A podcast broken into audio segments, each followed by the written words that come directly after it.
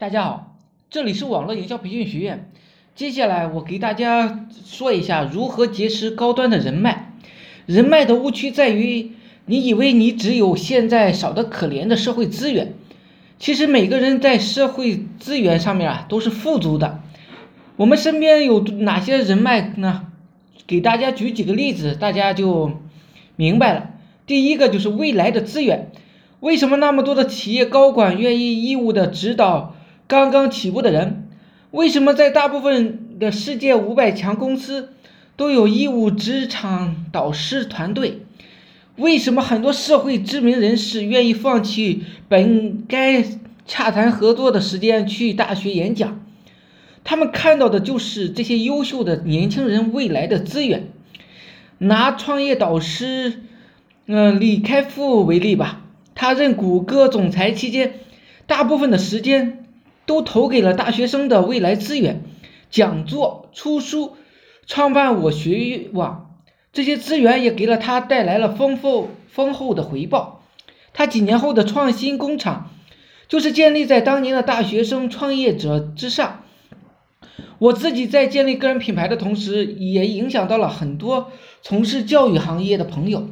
以及一些为大学生服务的团体，他们也常常邀请我过去做大学生的创业导师，因为我一直有一个梦想，就是帮助大学生少走弯路，帮助他们不再迷茫，帮助他们指引方向，用最实际的创业历练和社会经验，点亮他们模糊的视野。第二呢，跨界的资源，得道者多助，失道者寡助。如果你做的事情是大家内心中所需要的，将你的能力放在最需要的地方，也能换取更好的资源。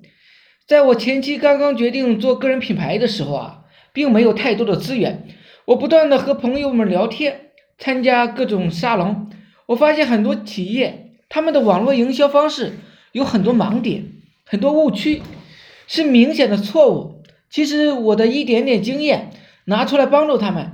都可以帮为他们带来很大的改变。那时我就有一个愿望，将自己的能力发挥出来，哪怕是一点点，帮助到他人，节约一点点的钱，或者是少走一点点的弯路，我的价值都是巨大的。我清楚的知道，不是当我水平有多高，而是我或多或少在帮助他们节约成本，提高效率。慢慢的，我在这个圈子中的知名度会越来越高。很多朋友愿意和我聊天，因为我总能，嗯，通过自己的经验帮助他们打通很多思维。就这样，我得到了很多朋友的转介绍，也逐渐拥有了自己更多的跨界的资源。第三，心灵沟通的资源。任何人都有一个心理糟糕或者是身心疲惫的时候，伴随他们的不开心，默默的做着一点的支持的事情，一起去打球、登山。踏青、出游等等，很多资源就在玩耍和倾诉中产生。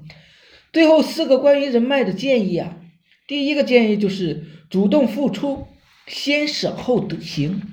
第二点呢，对等投入，行业相互补充。第三点是长期投入，不断的提供价值。第四点呢，最自私的行为是无私。好了，今天呢就讲到这里，希望我说的思想。